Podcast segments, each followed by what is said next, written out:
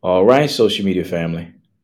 Thank you once again for joining us for another installment, lesson nine of the Christian philosophy series. Now, I think this one is going to be a little spicy because the the subtitle is social issues. Christians must speak up. Christians must speak up. Social issues. Now, somebody might hear that and want to click off right now. But the question we want to ask just to begin, you know, when you hear that word social issues, what comes to mind? You mean with specific issues? hmm Like, what are social issues? Abortion. Yeah, that would be a I big was gonna say that. I was like, yeah. Okay, abortion. Any other ones? Well, today it's policing, abortion. What else is there? I mean, same sex marriage. Yeah, same sex, same sex marriage. Marriages in general. Um, Welfare, yeah, well, entitlements, put it that way. I, you know, also whether Christians should vote or not, you know, that's always a thing. It's, you hear someone like, oh no, we shouldn't get involved, we should just pray. And then someone like, yeah, you need to take action, you need to, you know, like it's two extremes on that, you know, Okay, to vote or not to vote, I guess. okay, okay. Now, the interesting thing about this lesson, there is no outline for this. So we are going to be even more creative than we than we normally are. You are. got the gloves and the towel and everything. Yeah, Oh, I didn't give him my bucket of ice, but yeah. Where's the referee? yeah. All right. Yeah, we'll be civilized. So- I so. All right. So I guess I guess we can start then with what Terry had mentioned. Welfare, entitlements. Okay. Welfare and entitlements. Okay. Now, when you get that picture, you hear that word entitlement. What does that mean to you? What, what comes to mind? Benefits that the state gives you if you qualify, I think. Okay. Okay. I guess entitlement, probably speaking from a Christian perspective and in the kingdom, is probably not a, as long as you're thinking of yourself as not yourself, but in Christ, it's probably a positive. But in the world, it's probably more of a negative connotation. I mean, the, things that comes to mind is, um, not you know not wanting to work for what you get looking for a handout when you don't want to maybe and you you have the ability to work and you know scripture talks about you know don't work don't eat I don't think that the, the, entitlements are a big problem. I think the big problem are the like you were talking about the people that abuse entitlements. You know, like you're reading the paper sometime about somebody who's collecting welfare in five different names, and they they have they've gotten two hundred thousand bucks in the last two years. That's what kind of ticks me because that comes out of your paycheck, you know. Yeah, me too. Like when you see somebody, I'm say this lightly because of my job choice, but buying with food stamps when you're in certain grocery stores and you will see like, you know, you know, you see the expensive purses, expensive clothing, and you know it's Mm-hmm. Yeah, that's that's frustrating sometimes. The worst one I had, I was in a 7-Eleven, and a lady went and got herself a big drink and a big bag of chips. And she handed the guy a welfare card. He said, "They won't pay for that." She goes, "Well, too bad. I already ate and drank. What are you going to do about it?" Oh, Oh my god. she had. She set him up, and she walked out with it. Oh, And uh, wow. there was a military guy there running out behind her, saying, "You cheat! I paid for that with my money. Now you're stealing it from from me." I mean, he was giving a reading her the riot act. But that was the worst one I saw. I, that, that just made me angry. To add what Kevin was saying, I mean, from Christian point of view, entitlement, um, we entitled to it because Jesus paid for it all. So that's why we entitled. He paid the price for that. Okay. All right. All right. So, what if that lady said to you, "Hey, leave me alone. Jesus paid for it all. Well, He paid for that Slurpee and those chips." No, I was just talking about as far as what he paid for through the blood. I won't talk about what he did, but Seven Eleven. Yeah, I'd rather talk about, Ain't talking about- I'd rather talk about But- Jesus. so I'm talking about that as far as that concerned. All right. But All I mean, right. as far as the negative, like you said, the world, yeah, I mean, there's. I, mean, I was reading scriptures um, this week. We're talking about, hey, okay, God bless what your hands do. Put your hands. He blesses the hands that work. Yes, You you know know, what I'm saying? diligent, So, the the. Yeah. Therefore, hey, we should be doing something. I think those entitlements though are a blessing from God. I grew up with with a lot of uh, kids that didn't have a dad in the house, and they had like a bunch of brothers and sisters. And if they weren't getting welfare, those those kids would have went hungry. So I, I- there's a good there's a good benefit that comes to the people that aren't abusing it. You know. I always felt that Yes. way too, the way I was brought up and the way I learned. I did a Christian based like education and, you know, talk about different things. It's, it's true, you know, like a perfect society, yes, everybody should help each other.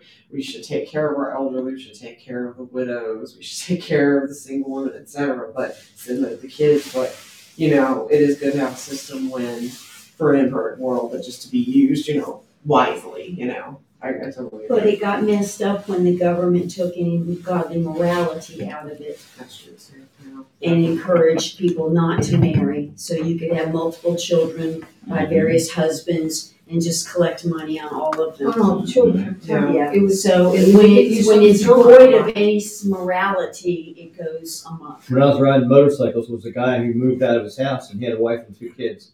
I said, "You guys were getting along. Why'd you leave the house?" He goes, "Oh, we still get along." He said, "I had to leave so she could get welfare and I could keep my paycheck to buy a new motorcycle." So that was the, their deal. She went on welfare, and he was still working. But back then, I guess they didn't come after you. I'm not. But he had to leave the house for her to get it. If he was in the house, she wouldn't have got it. I've heard that, that they said some people decide not to marry because they're gonna be penalized mm-hmm. That's for what being I'm about to married. say, yeah. Mhm. Yeah. Like mm-hmm. if And you so have a that's- military pension, Mhm. if, if you're one and if you remarry, You lose you it. lose it. That's horrible. Heard somebody said the other day. She just said. Yeah, so some people they just shack up, you know. Mm. All right. So I'm hearing a lot of different things, right? So it almost sounds like what we're hearing is that we have a government system that is on on at face value trying to implement a godly principle, Mm-hmm. but doing it with no morality guiding Right. the legislation, right? Okay. All right. So what I'm gonna do, just thinking about this this whole idea of entitlements, because some people may say, you know, there should be no welfare at all. I mean, I've heard a lot of folks. I mean, just you know, on on a certain side of the political spectrum, um, talk about that, and then you have the other side too of the spectrum. So I'm I want us to look at two different scriptures and I want us to kind of reconcile okay, how do I walk in the fullness of what the word is saying, is instructing us? Okay. All right. So, first, let me go to, well, I'm going to go to a scripture that I used to hear it carries all the time. Let's go to Second Thessalonians 3. Second Thessalonians 3.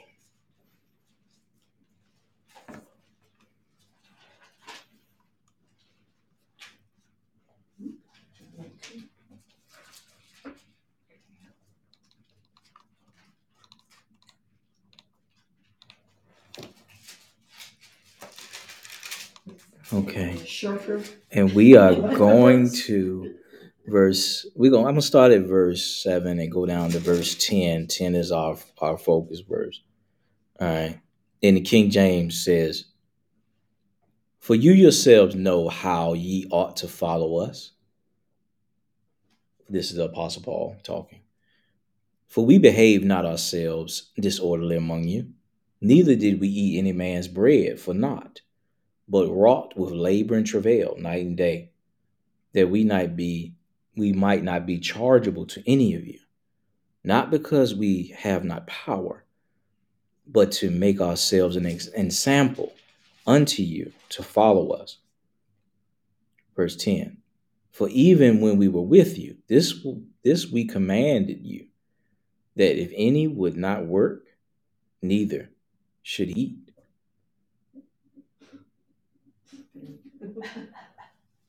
In the, in the uh, New Living Translation says, even while we were with you, we gave you this command.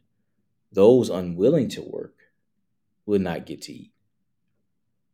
In verse 11, I'm gonna just add that one too. Says, Yet we hear that some of you are living idle lives, refusing to work and meddling in other people's business. Okay. So, non working busybodies. All right. Now, when we look at this verse, all right, there are a lot of things that can jump out at us. Now, I want us to remember this, and let's go to Proverbs 28. Proverbs 28.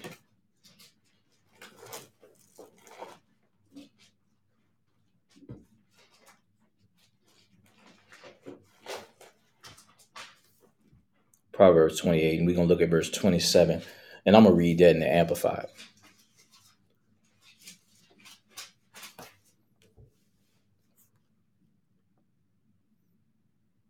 And it says, He who gives to the poor will never want, but he who shuts his eyes from their need will have many curses.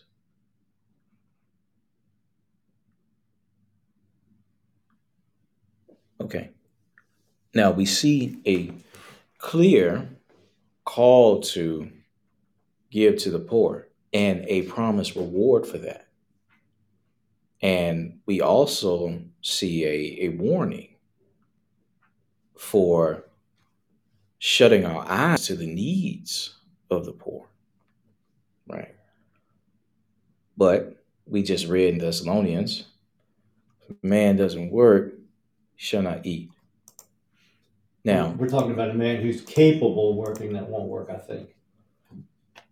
Yeah. Okay. All right. Is it is it that clear?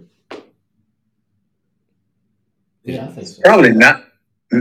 Yeah, I guess it is clear. It's probably, I was thinking it's really not that clear, but you know, you're taking the whole counsel of God, you know, other scriptures, you know, Jesus said the poor you're gonna have ways and and then one parable he was teaching about, I think, where he says, you know, when I was in prison, you visit me, you know, hungry, you did you feed me and that kind of thing. So, you know, it's you know it's clearly that it's going to be some poor people always in the world and we're to take care of them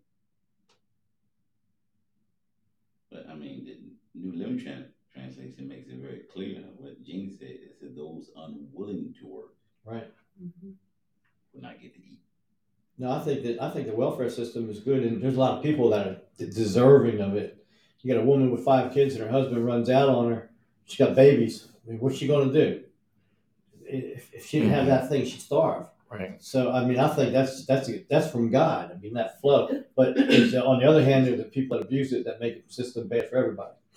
But the problem is, is that because the church has neglected to do what it's supposed to do, the government got involved. Yeah, you have to ask yourself. And if it had been up to the church, there would have been a certain standard that went with it.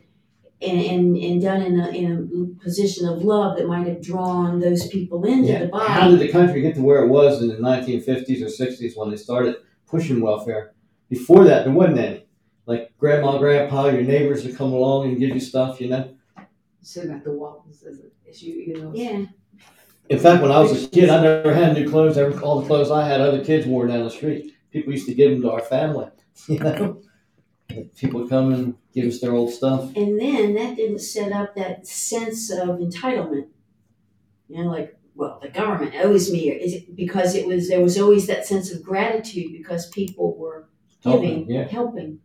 It's very different. I watched old shows where it would be like I remember one one was St. News with the father. They were talking about he had lost his job, and this was back in like the seventies.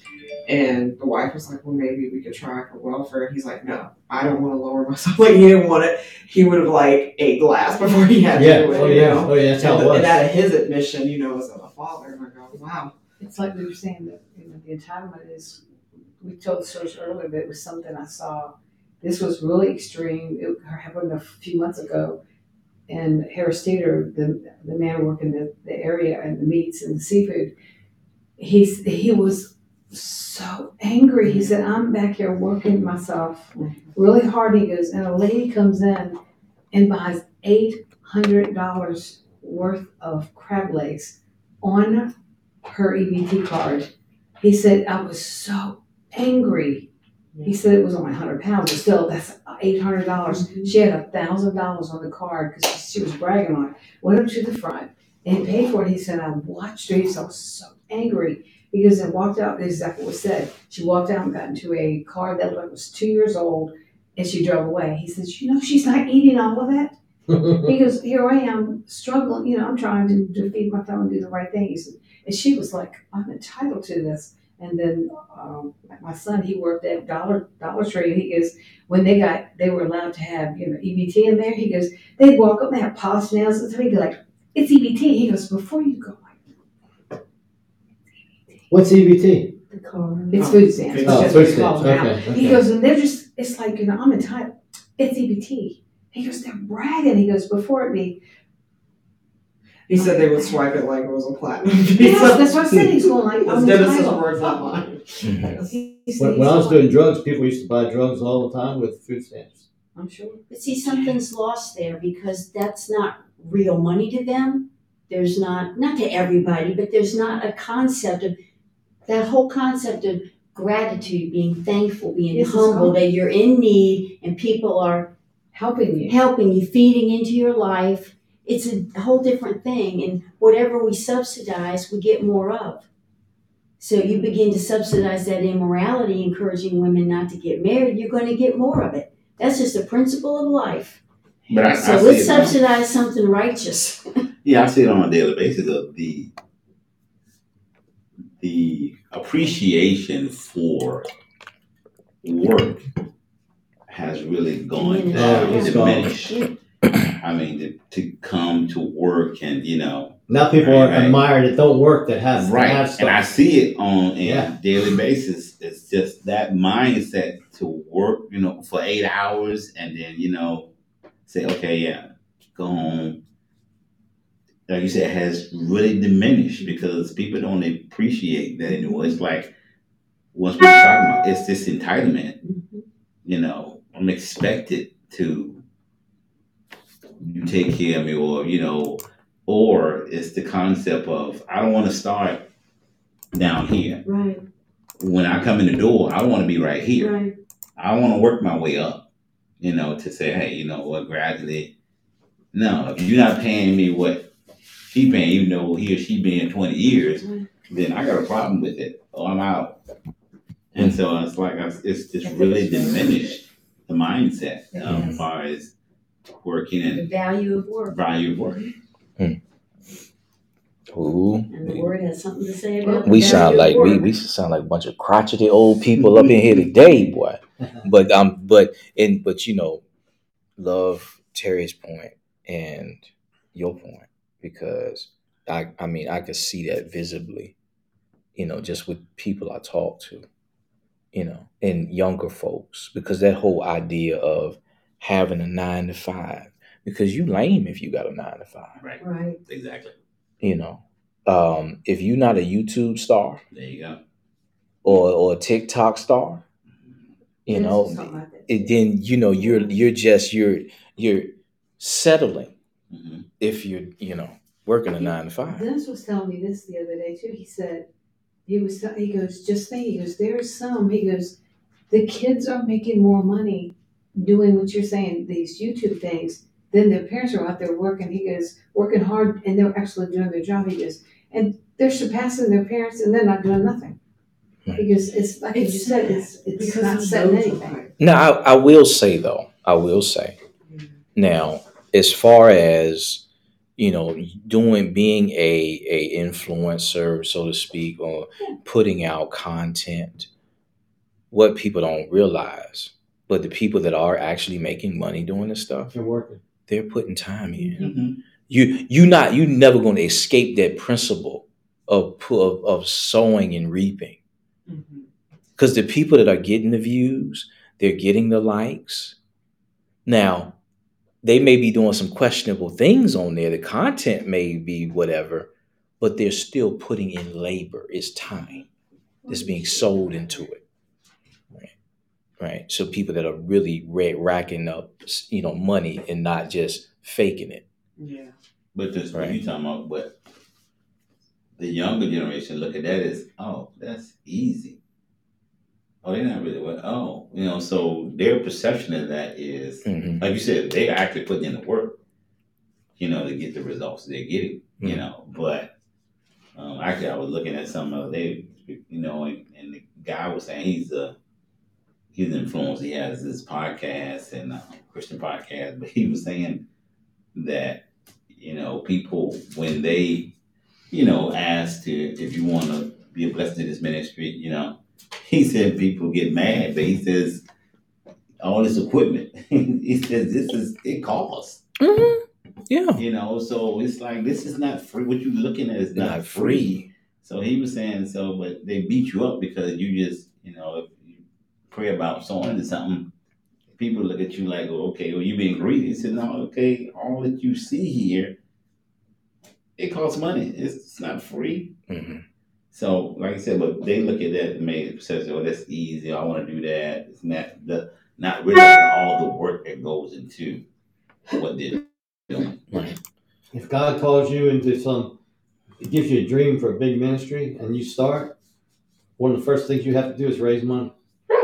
I mean, I mean, it's one of the first Yeah. things. You got to buy land, Yeah, buy you gotta have some building, buy equipment. Yeah. You know, Yeah. hire people. Right. Yeah. Yeah, and to, and to do some of this this, this benevolent stuff that you know we that we are supposed to be doing is it takes what it takes funds Mhm. Takes work, Right. it takes resources for that right so you know we talk about the difference between entitlements benevolence and encouraging work and celebrating work right? I want to give us a couple more scriptures. Um i'm, I'm in proverbs 14 and i'm gonna look at verse let's look at verse 31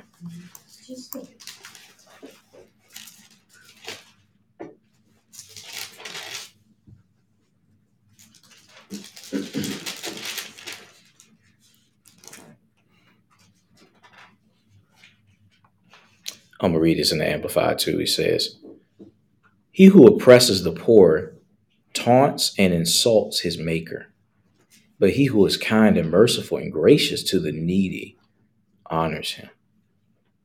Okay. So again, that principle of being gracious and kind, merciful to those in need. Right. Now, let's go back to Proverbs 28. Now, this is the same chapter where we read, He that give, give up to the poor shall not lack, but he that out of his eyes shall have many, many a curse. This that's verse 27. But let's go back up to verse 20.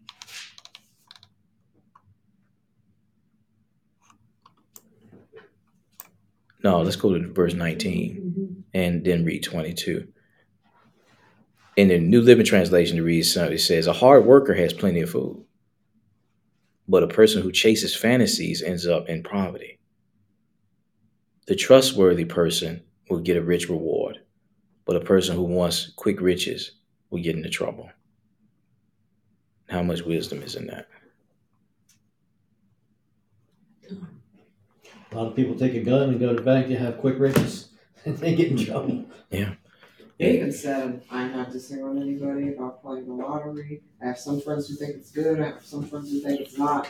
I've never personally, this is just me, I just haven't it. I'm not gonna judge anybody who does or doesn't, but I know they said most, isn't it, that like, you know, statistically speaking, that when like big, the big bucks and stuff, they lose it within like a year or two because And their lives are ruined. they're not And they don't have. planning it right. There's no wisdom, you know, with Then it. They're just like blowing it like a huge house or something instead of getting something small, building up, investing it.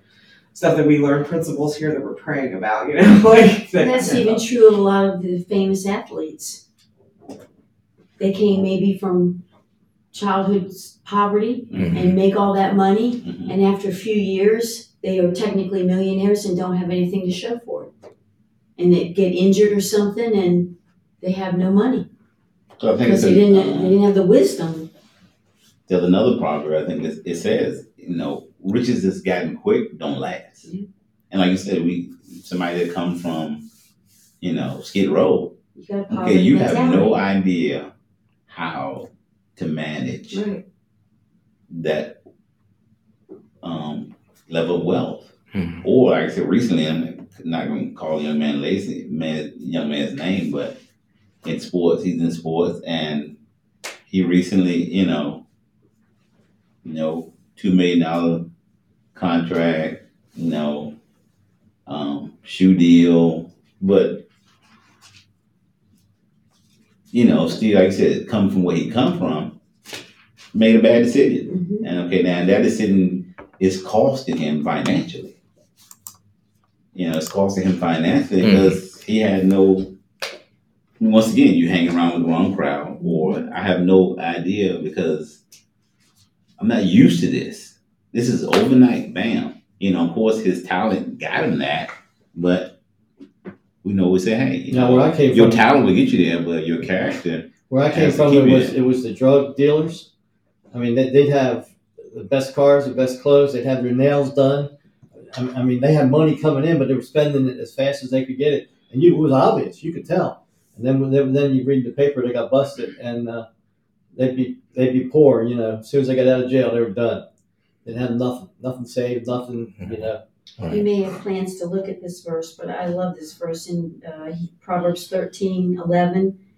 Wealth won in haste or unjustly or from the production of things for vain or detrimental use, such riches will dwindle away. But he who gathers little by little will increase his riches. yeah, I think that's the and one. that's What version is that? that's the amplified. Right. That's God's way. We increase little by little. You're faithful within the increase He gives you. You're recipient for mm-hmm. more. But the mindset of if people says, "Oh, you know," and I hear it all the time. Man, if I hit the lottery, oh, I'm good. It's and that, and that. Be careful what you ask for Well, my because brother, my youngest brother works in home improvement and he's worked in lots of gated communities and he's earned the trust of a lot of them because he's, he does good work. Mhm. He said, but he has watched, because you could tell the ones who have worked hard and they've got where they get. He goes, because they, they might have a nice home in there, but they have the right kind and they're not trying to be showy. They just have earned it.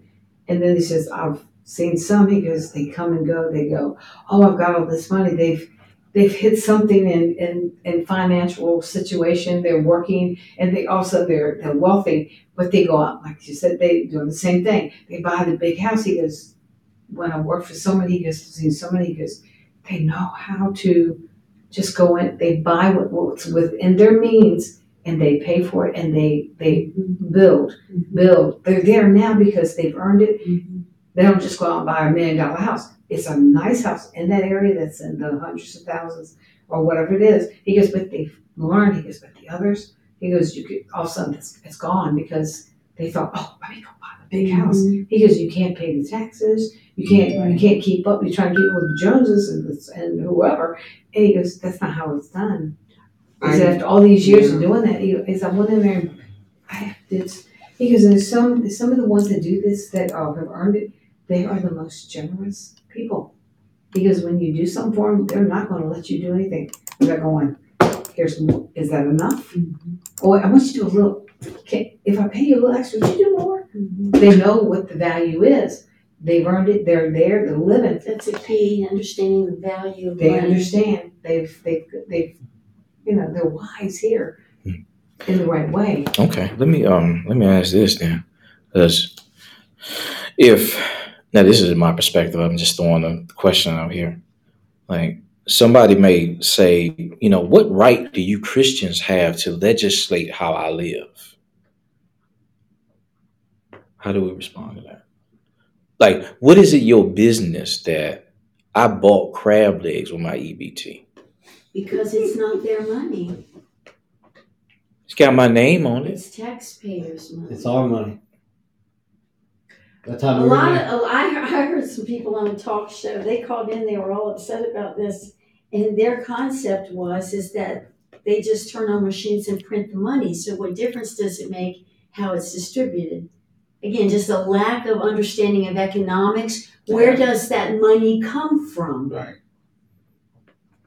Yeah, I think it's a lot of ign- not stupidity, but Ignorance. Yeah, ignorance. just ignorance. Ignorance meaning you don't, yeah, like you said, you don't Just not know. informed. Um, uninformed, Mhm. and I thought about, I was thinking about the word, you know, in Ephesians, where it's, you know, about let him who steals steal no more.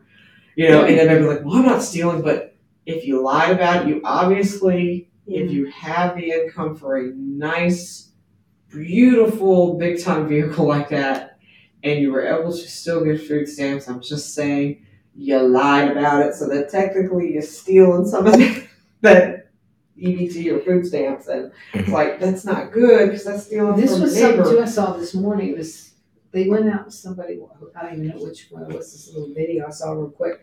They were out on talking to people, saying, and they were they were being not slick. They just wanted to to keep it like you know down like this. They go, okay, we have a survey. Would you like? You, do you think college ought to be free?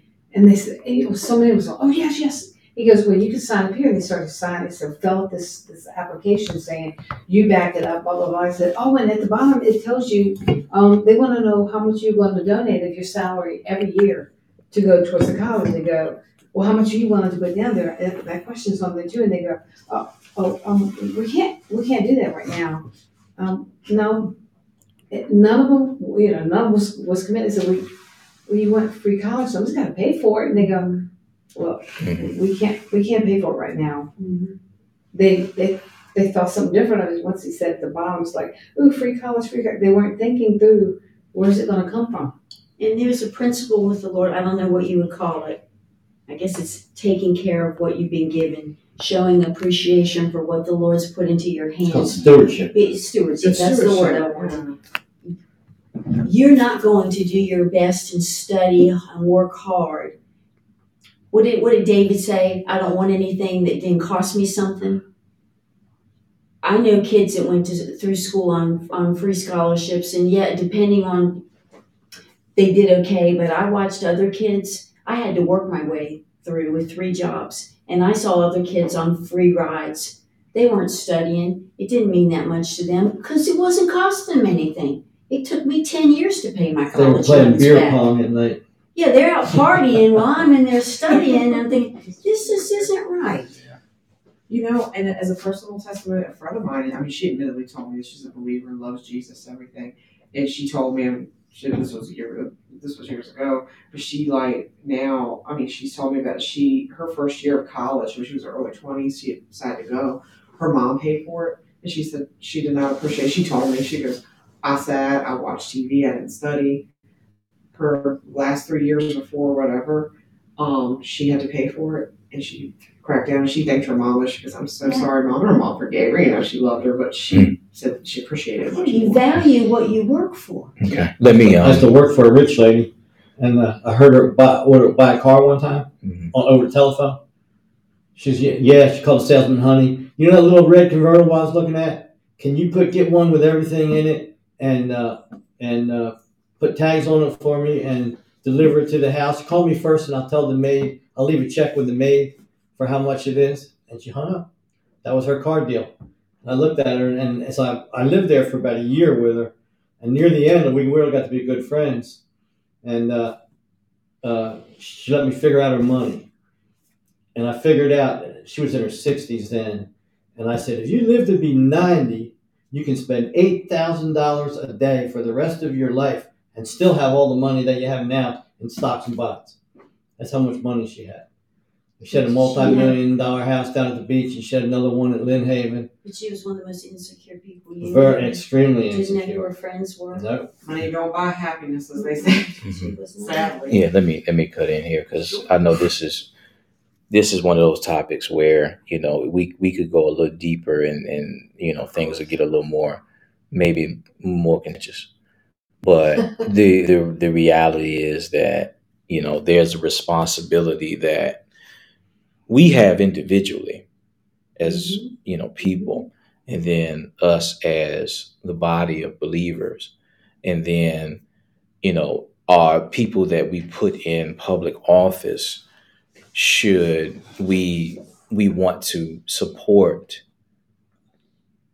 a, a godly manifestation of biblical principles on a state or local level right when it comes to this stuff Mhm. because when you talk about scholarships and school being free right now obviously there are like in like what terry was saying there are going to be individuals that are not going to value that at all but then there's also individuals that mm-hmm. if it wasn't free they couldn't go Yeah. right It's- it's they a- just couldn't go and they would be appreciative The Yeah. problem So- is who, when the person, how it's decided. We had five children and my mother made five thousand dollars a year. Virginia Tech said that my mother should be able to give one thousand dollars a year to my education. That's absurd. And there were other kids who came from more you and your affluent, brothers and sisters had to eat. more Is that what you're saying? affluent homes, and they were on full rides. And I worked three jobs, plus had loans that took me ten years to pay back. Those kind of injustices, that's, that's what hurts, well the scripture talks about false balances and false weights yes. I have a question. What does that word fat mean in twenty, is it twenty-five? He that is of a proud heart stirreth up strife, but he that puts his trust in the Lord shall be made fat. Now we, Version I'm looking at Amplified says blessed and prosperous. Mhm, to to grow become prosperous anoint right so you don't have to we don't have to worry about getting bloated Wait, when we, when we put our trust in the lord it's not it's not going to bloat us What did it say? Prosperous. Yeah. Prosperous Not, not this. not To- to anoint. because that's what that's what that word fat in that context means because you'll see that in the old testament where um, they'll use that word fat to talk about the the anointing or something prospering. Because just think about it. In order to to get even to get physically fat there has to be an abundance of food that will produce that right. so that that's what the, that's what that's that's where that's coming from. So I put my trust in the Lord when I was following Kenneth Copeland, and he asked God for a car, a paid for car, and I did that. Now it's a long story, and but I got my car, and I didn't. I mean, I had a job, and then I had the money, but I ended up. I got a new car, and God gave me the cash. So that was me trusting in the Lord. And the Bible says you have not because you ask not. So maybe you didn't know that, that that's what you should have done was ask God to provide. And you did it all yourself Well, she because was- maybe you you were didn't I was a know. Oh, kid. She wasn't saved. Well, yet. I, w- oh, well, then that's like a different 18 ball. years old. Then that's just a completely different ball game because you didn't have the Lord. So I thought, so But we know, But- we know Julia- now, Julia he provides said it. everything for It's us. the, it's the, those that decide, those in power have what I consider unjust weights and balances. And it's, in my heart, I honestly believe there is very little, well, I think government policy puts people against people. I blame the government and its policies for a whole lot of the issues that are in our society eh, just by the rulings that they make. Because I'm telling you, I was one of the. I worked with a whole bunch of those people in the dining hall in different places, and I wasn't the only one that those things happened to. The guys on a football scholarship are having cake parties every night. So, you know and even the thing about that now somebody would you know you would say that but then you talk about how much finance and resources that these these large power five universities are pulling in they should pay those guys. from from these student athletes. They should pay those athletes. right? Because see and like i said that's like the whole to get the whole spectrum of that. Right. so you expect this young man to let's say he he comes from skid row so to speak. He comes from there. You give him a scholarship. He has a good meal plan. But he got brothers and sisters back home that don't have nothing right? But that full ride is just supposed to keep him satisfied and content while he got family that's that's hurting but you are making billions of dollars for your university Yeah, through- endorsements through concessions right? Name, name likeness Didn't they just pass a An law that they're allowed to they're allowed to back products now? Yeah Yeah. uh-huh Endorsed. And I think I think Yeah. they should be paid according to the, how much money the universities take in. Well, like I said, Because they're professionals. There's what no he doubt said, I about it. remember a story of a young man. He, he said he was in college, family's poor, and like he said, he had a scholarship full ride, but had a meal plan. But you know, of course, the meal, the a cafe only stay open a certain time, it shuts down. And he said, "We hungry," and he said he told his coach, like he called his coach because now NCAA rule was you can't Take anything. give it, give the guys Right. anything. You can't buy them nothing. I don't care what it is. And he called. He, he called his coach and said, "Look, I'm hungry. We, you know, and not only him.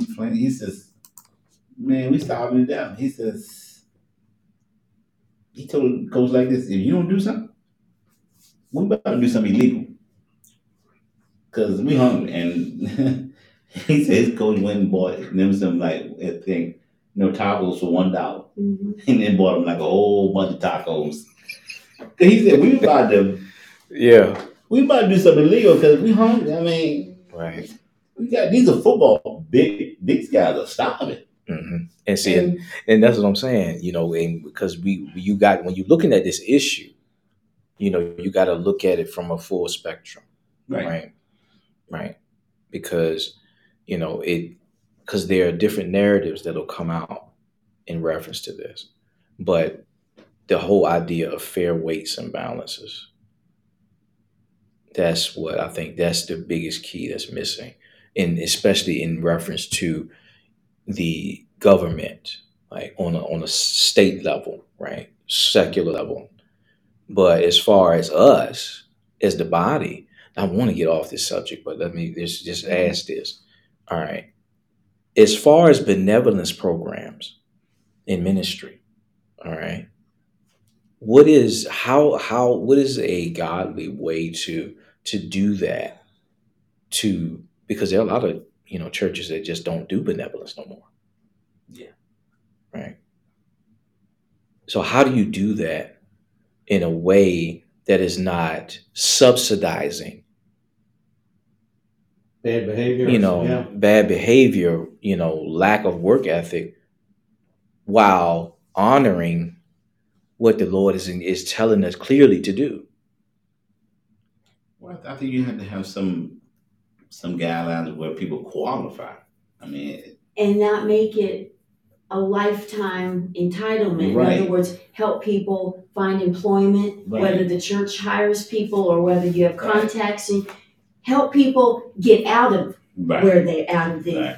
But the whole system, the whole system's got to be in sync, because if, if you have somebody wants to take you to court and you have a judge that's not in sync, all of a sudden you're going, it's going to be all messed up again. Remember when you were working at New Covenant and they people came for the food pantry? Hmm and you said that one guy had told other people you tell it better than I do. He he he was telling people to come to get to the food, right? Mm-hmm. So one day I was over there working, and he was the last guy in line, and they ran out of food for him.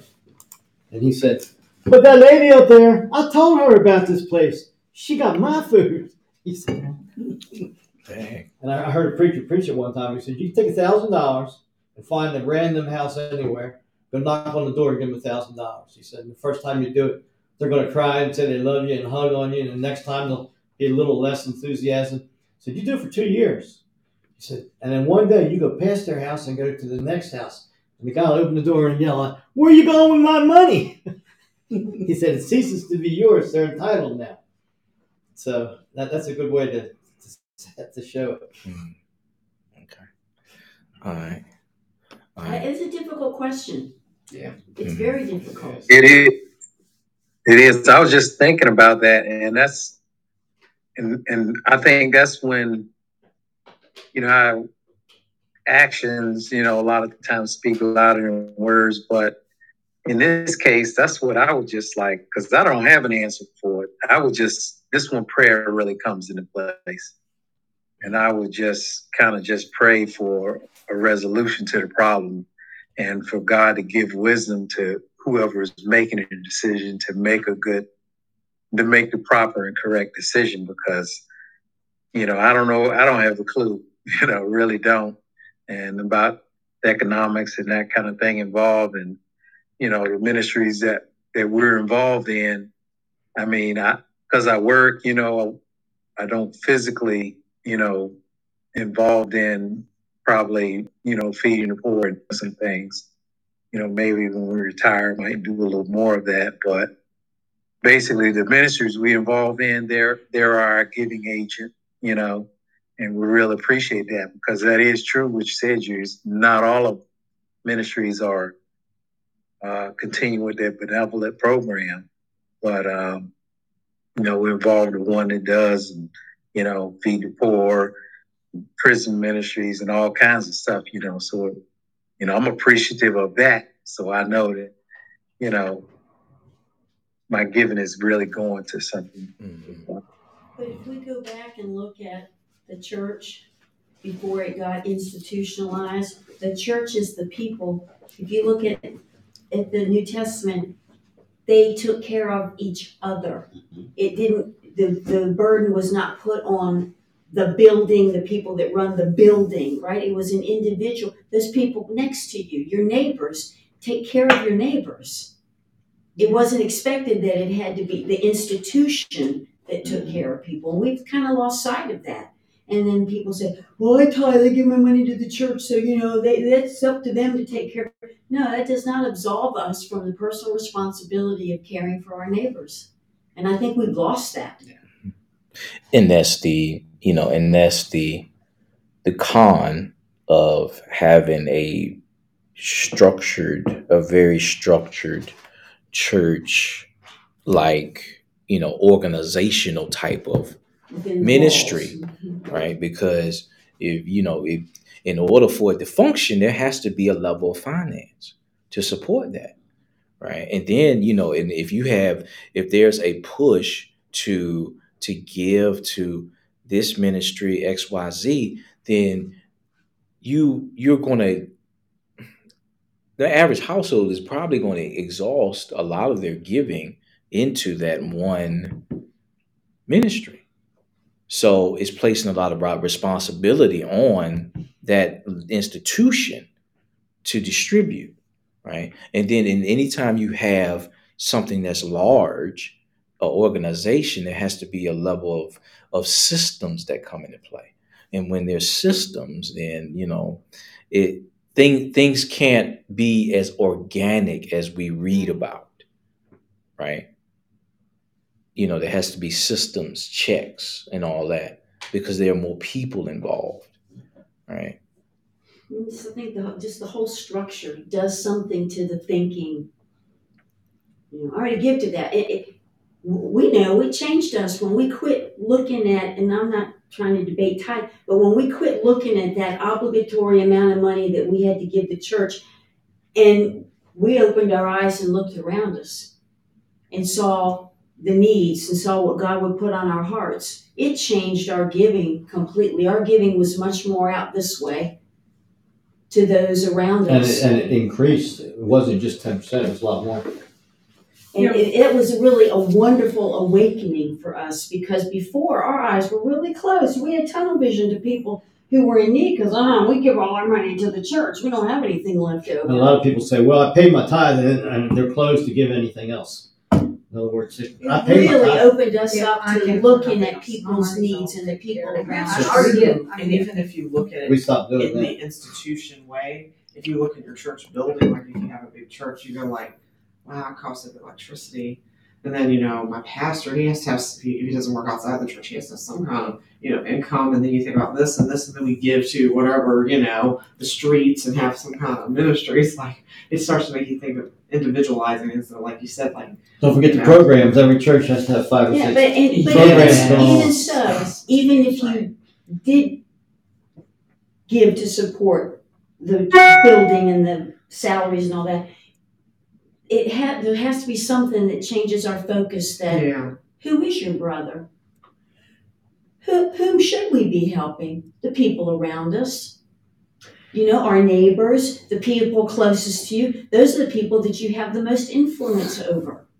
Hmm. They And and they're the ones that are kind of like removed from us. Well, that's see, because now you say, "Oh, let them get some money from the government." I'm not giving them anything. Well, especially if you we paid push your everything tithe, now on the you're, government you satisfied instead your debt to God.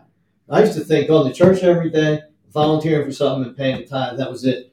And I remember one day sitting there and thinking, "Is this it? Is this all there? I want to sing that song. It's That, a is this all there is, my friend?" You know, but But I think also it gives you that the concept. Well, let the government take care of. it. There's government programs for that, and so you feel absolved from any personal responsibility for helping the poor. They said that it was a minister, mom and I used to listen to some good things, but just don't personally anymore. But he had some good stuff, and I mean, he did talk about he got he came in a church and he talked. He was on a teaching. And he goes, he it was a mega church, and he got like I think all the women in the church were single to stand up, Oh, single moms. or um yeah, all all to stand up, and he got the ones he goes, okay, if any of you have been asked after church on Sunday in the past month by a family to go out to eat, I want you to sit down. Minute Mhm. sat down and it's so hurtful because I know, you know, I'm a single mom here. I got my mom, and I go. Then it was like he asked another question. He goes, "Has any of you had A broken a wash. broken machine. washing machine, and you had, you know, a gentleman and his wife fix it. come by, you know, and Has help? any, any, Very any few, family if any, sat. it up And then there was like Hundreds, I guess, you know, of, you know, of these single women standing up, and you could tell. He said that they were tearing up and everything. And he looked at the church. He goes, "That is where you need to have your heart. This is where your ministry is." And you know, they were like holding back tears, these ladies, and I go, "Well, we forget because, like we said, we kind of Mhm. institutionalize and we structure it so hard that we're like, wait, who's you love your neighbor? Who's my neighbor? like, yeah, Mhm. and I'll be there. Okay. Okay. All right. Now we're going to transition to another um, topic. Okay. All right. yes. S- separation of church and state. Separation of church and state. that's a one. Okay. Is that such a thing? Does it exist? No. Is it a Not in our reality? Constitution. No. All right. Let me go to, let's go to Leviticus 19. Leviticus 19. And we're going to look at verse 17.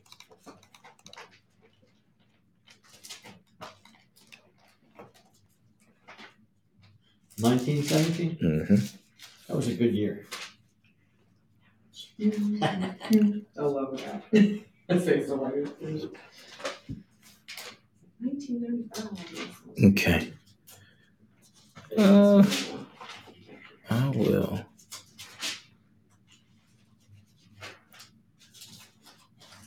All right, I'm gonna read it in the King James, and then I'm gonna read it in the New Living. All right. In the King James, it says, "Thou shalt not hate thy brother in thine heart. Thou shalt in any wise rebuke thy neighbor, and not suffer sin upon him." In the New Living, it says, Do not nurse hatred in your heart for any of your relatives. Confront people directly so you will not be held guilty for their sin. Now, I'm looking at this, right?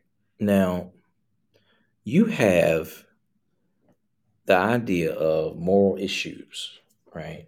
Issues of morality and community, government right? We are in the world. We're not of the world, but we are in it, right?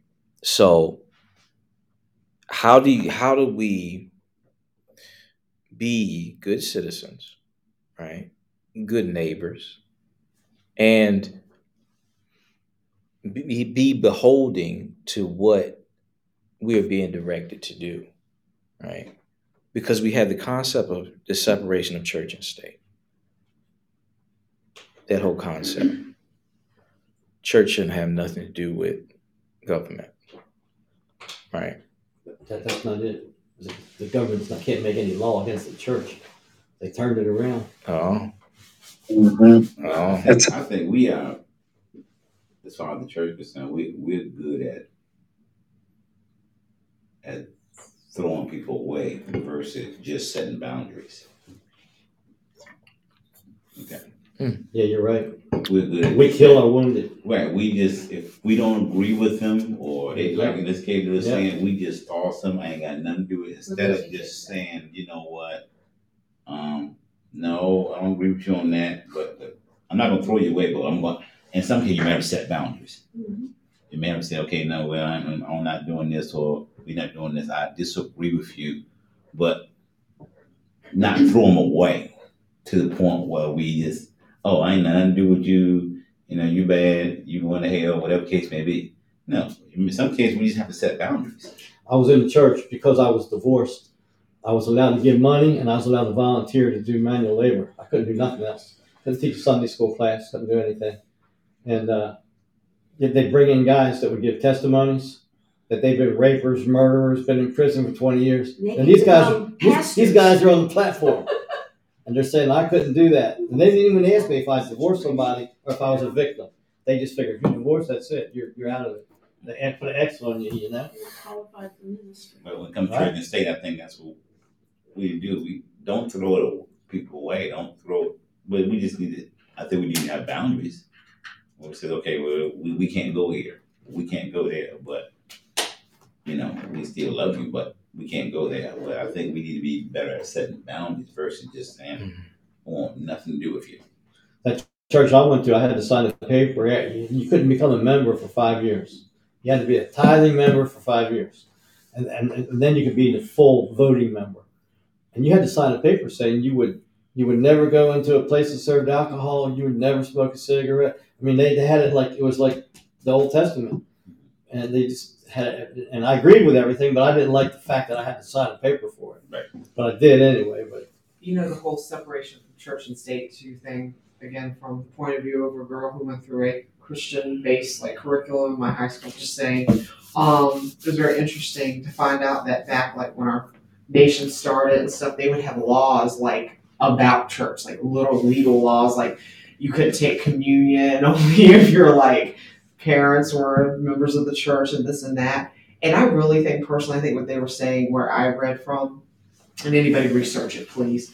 I don't think Google would give the Christian perspective on it, but you know, some good research if I'm wrong. But however, it would be like, um, uh, you know, it, it was like the law or like the state. It was in like the church, like you know, where we we take communion sometime here. It would be like, okay, well, there's a law, like literally, a police officer could come here and say, well, you know, you're not allowed to take communion because, well, you know, your grandmother, you know, she wasn't a member of the church or whatever. And that's where I think it came from, is it was weird, so they had to make legislation that okay, let's keep the state and church separate, but not like keep um, moral legislation out of the state. It just was, you know, not having it where it's like structuring the church in a really weird way like that. You know? you had a bunch of legalistic people that Yeah. power power just went to their heads. Exactly. They just lost their minds with power. and they try to like through the state do that instead of just letting it be the heart. Instead of realizing it's Jesus in your heart that's gonna yeah, control exactly. you.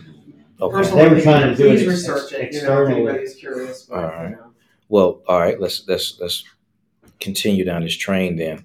If we are called to be salt and light, right, and separation of church and state really is uh, the original intent was for to keep the state out of the pocket or the Yes. or the the the, the operation of the church. Yes. Why isn't there a political arm in North American Christian church? Why why don't they? Well, isn't there a specific political representation um, separate from the two party system we have now? I don't think we have the spine for it. I think a lot of churches are just trying to go along to get along.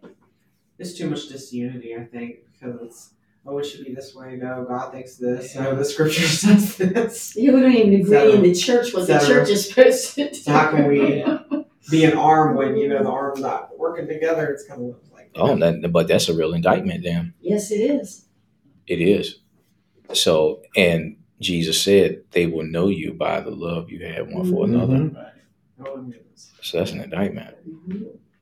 So, I mean, on how do we, like, on the individual level, how do we work to fix that? Now, obviously, we're not going to select a, a, a, a presidential candidate here tonight, right?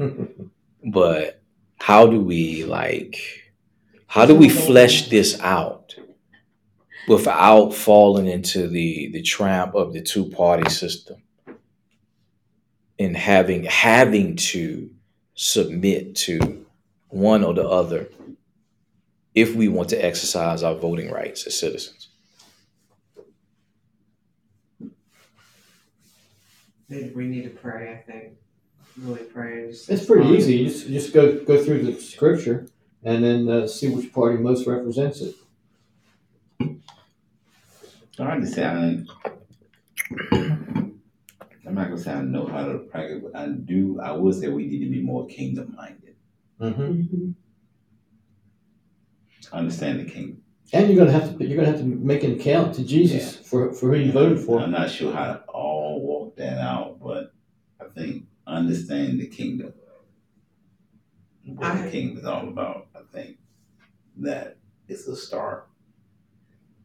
We Mhm. begin to understand that we all must be kingdom minded to be able to understand, okay, what's our purpose? What is the purpose?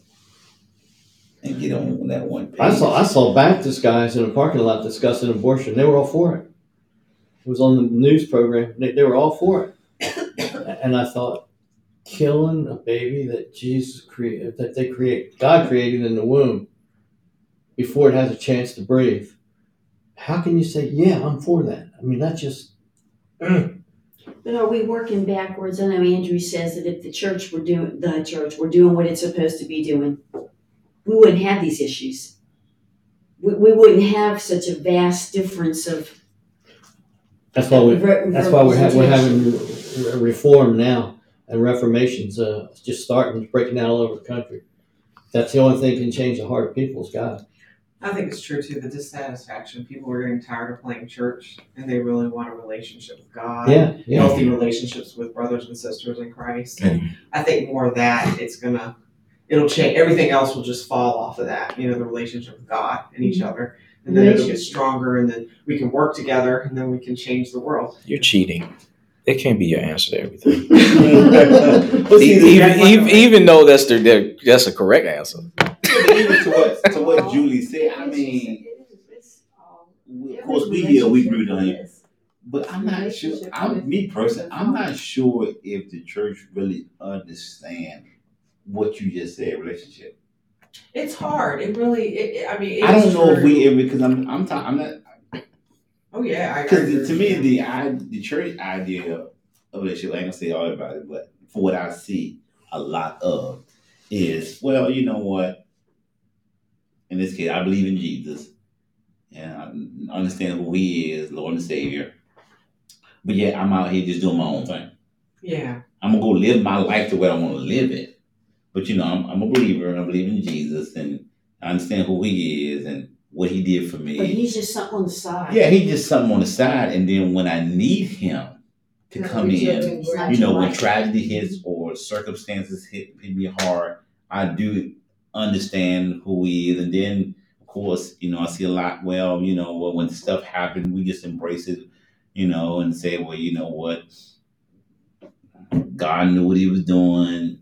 Um, but yet, maybe we caused it, or you didn't walk in your authority. Yeah. So what you saying, I agree, but I'm saying I don't know if we really fully I agree with you. Yeah. understand because I'm saying I see a lot of people who say they believe in Jesus and they're, they're saints, and even not only Yeah.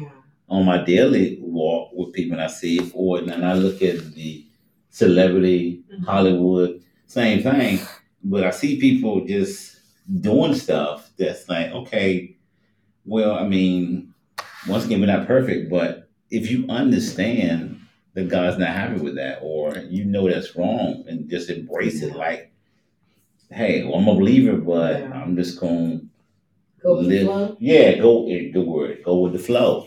And I'm Yeah. saying, do you really understand relationship? If that relationship gets to a certain point where you do, you if you sin, you're going to feel like you spit in his eye. I mean, that stops you from sin immediately. When, when you when your relationship with him is so close that when you do something wrong, you feel like you've really offended him. I mean, down inside, and you say, Right. "Oh Lord, forgive me. I am so sorry. I went there." I mean, and, and that's that's what, what changes hearts. I think it But goes when you- Yeah, deeper that's than relationship, though. We are the body of Christ. We are the physical body of Christ on this earth. hmm So it's letting this Christ and this Christ and that Christ loose to live every day. It's like you're Christ walking around on the earth. Now do what Christ Right. be who you are, right? We don't. Yeah. People don't know that. That's our job. We are Christ on this earth, guided by Holy Spirit, and that's how we're we're supposed to behave and think and interact and do. But I don't think we think of ourselves that way. We think the way you were describing it first. I do all these things, and he's kind of on the shelf. He's Yeah, separate, and I give him, you know, a little few minutes every day. They don't. We're not realizing we are. We have him inside of us. That's our new identity. Yeah. That's who Yeah. we are. We're supposed to allow him to live his life through us every day, everywhere. But when I read that scriptures, everything. when I read scriptures like, you know, and I remember coming up reading scriptures like when Jesus says, if you're going to come after me, you must first deny yourself. I'm like, I remember reading scriptures like, okay, man, this is pretty serious. Very. It's all or You must deny yourself. You know, scripture like, take up your cross and follow me. I mean, that's pretty serious. Mhm. He said deny self, and it's like okay, and so you have to understand the scope. Well, what does that really mean? What is he asking me? And to me, he's asking, as you just talked about the word relationship. Yeah. He's asking for a serious commitment, and so I'm saying, okay, so when I think of that, when I read scriptures like that, okay, what does that really mean? Well, you know, when you talking about deny yourself and taking your cross, am I really doing this, or you know, as he used the word, how, how do I walk this out? How do I make this practical? So, Living sacrifice. Right. You know what I think a big problem is too, just personally, you know, with like folks not understanding it, like they'll be like, I don't get it, you know, like let's structuralize again and we're we need to just play church or just live through life, you know. I think it's because we make it all about and again, I always say this. My big coin thing I'll say is heaven or hell. Now we don't want to go to hell, except Jesus, you don't want to go to hell. But however, if anybody's listening, but however, it's all been made about heaven or hell, heaven or hell, heaven or hell. Yeah. And it's nothing about this life. It's nothing that God really cares about your everyday life, and He has the best for you, and He wants you to know His goodness so you can show other people your, His goodness. And it's never, you know, like it, the meaning is gone. Because I, I thought about, you know, the church moving and doing what it's supposed to do. I go, the church is not did, of course, in the general sense, what it's supposed to do. I remember, and I know if anybody listening, anybody here might know what I'm talking about, but it just broke my heart years ago. It's been 10 years now. A very famous mainstream actor died, and he stood for some ideals that were not godly. Um, and a church, I think it was down in the South, I don't know who it was, I don't remember, but they literally, they boycotted his funeral. Like, they literally like they were up against him having I don't know like against him having a funeral all this stuff and I'm sitting there mom and I talked about it a couple Christian friends true Christian friends yes I went there that we had we talked about like we should be sending letters to his widow we should be showing our support but I go again I think where it comes from the religion and the deep religion like that it's no love anymore there's no like God that church, cares that- about is that you. that church used to go around with signs uh, when, when GIs be, when think. GIs died? Say say thank good your kid died. God didn't want him It anymore might be. anyway. It- I would I would imagine it Yeah, sounds that, that, that church yeah. was out there. and I just go, you know, just to love like we're supposed to, and then love mm-hmm. others, and That's right. you know that kind of thing. I would, Yeah, just show a lot of hatred. Let's let's go to Matthew five, since we mentioned that scripture. Matthew 5, 13 and 14.